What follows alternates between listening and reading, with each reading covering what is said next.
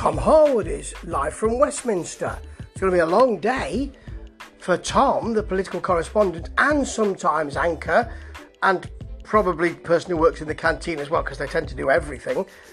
Yesterday he tweeted uh, quite a vituperative little piece about um, renters having to pay more money, so those who own their houses get to get to keep a lot more of their money. Wasn't very nice, really, and he was pulled up on Twitter about that. Maybe it was just that he was contemplating a long day in the saddle and was getting a bit cheesed off. Well, let's see how long today is. Really have a look at your contract, Tom, or go and see your trade union. I'm presuming you haven't got one, but you never know.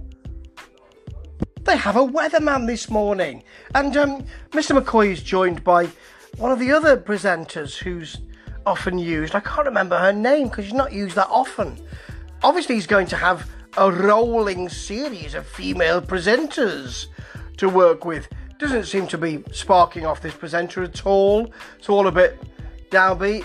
You know, Bradley gives us a, a, a report on a, um, a, on a mine in Cumbria from with a, a local businessman.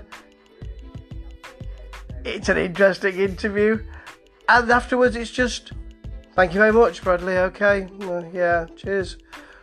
There's no excitement here, is there?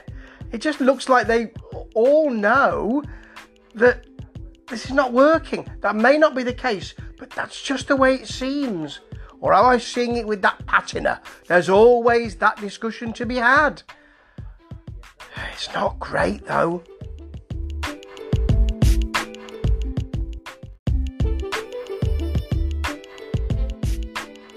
Well, it's uh, it's half past eight. Well, not not yet. Five minutes to go. Twenty-five past eight. But I mean, you know, it's, it's, it's sort of nearly half past eight. Yeah, nearly nine o'clock. They have a little laugh about it, but it looks like it's through gritted teeth to me. Blimey, Mr. McCoy. That Victorian father actor's coming out again, isn't it? Hang on a minute, Mr. McCoy. Apparently, according to Nigel Farage and the now disappeared um, Andy, Andy Neil, I forgot his name then, he's been away so long. Uh, presenters are not supposed to hack to guess. And yet there's Mr. McCoy. Hang on, hang on. Talking over a Tory MP. You must have got the memo, Mr. McCoy. Come on, Si.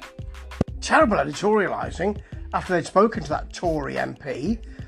The uh, the question that um, Simon McCoy wanted to push in and was um, almost shouting about was, it, you might as well um, not bother with your manifesto um, promises because it's taken so long to get there. Or uh, he explains that he's a little bit touchy, but he explains that. But afterwards, we just get, oh well, you might as well just just tear up the manifesto then. Um, as he's sitting there, thank you very much for coming in. Bye. That's terrible. It's rotten reporting. No matter what he said, they've got their own views, and they're not going to even listen to him, really. Oh dear.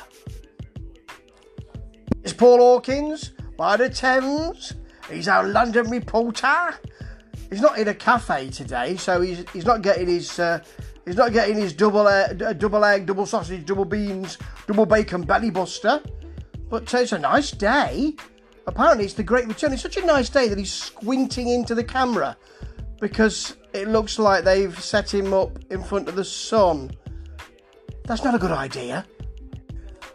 Now he's talking about um, that, some businesses are talking about getting together in the office and then going to have a party or a get together with the people if you get on with them in your office in places like he said weirdly the London Dungeon. McCoy says, well, having a party in the London Dungeon seems seems quite right.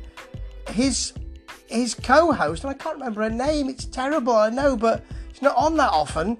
Looks at him as if to say, "How dare you!"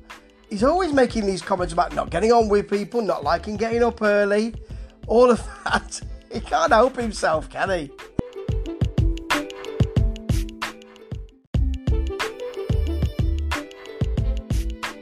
Oh, it's Isabel Webster. Now, Rosie Wright was in her chair yesterday, but she's been packed off to uh, to the Palace of Westminster because Big Ben is about to be refurbed. But at least she's not being shunted around the country as she was in the first week of this uh, fledgling and failing, in my view, news channel. Oh, there are so many people on their on their commute to work who pass it apparently, as if we didn't know that. I'm glad she's here to tell us these things. I thought nobody passed it at all. Big Ben's now got a, a tint of blue in its 1,500 bits of glass, which have been taken out painstakingly and cleaned. It's got a tint of apparently Prussian blue. Blimey! Some of the fans of GBN won't be very happy with that, I'm sure. That sounds like the EU. How dare they? They then interview Stephen Montgomery, who's the chair of the Scottish Hospitality Group, and um, Simon McCoy is very interested to ask him. Well, you know, because he says um, he says that's wonderful that uh, great that the, the Big Ben's being re- restored or been restored, and um, Montgom- um, um, McCoy says to Montgomery, um, but they, they've restored the the flag, the uh, the red and white uh, Brit, uh, uh, English flag there, which was which was black. They've they've restored it. As a Scot, you must be upset about that. He is really serious about this. Um, he doesn't mention the Prussian blue though, which is terribly EU. How dare they?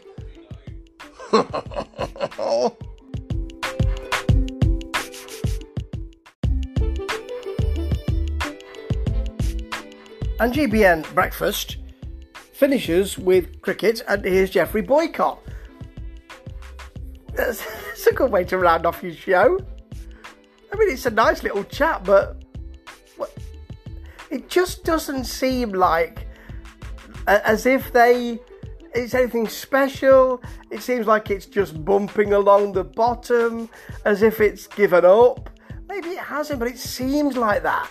There's a really muted feel to the presenters. There's a really muted feel to the background. There's a really muted feel to the items. it's just settled into a really low basis. Funny though. Come on, Andy. Where are you, Mr. Andy Neil? Some more mud needs to be thrown at this wall, and you're the man to do it. After all, I thought it was your channel. Isn't it? Ta ta.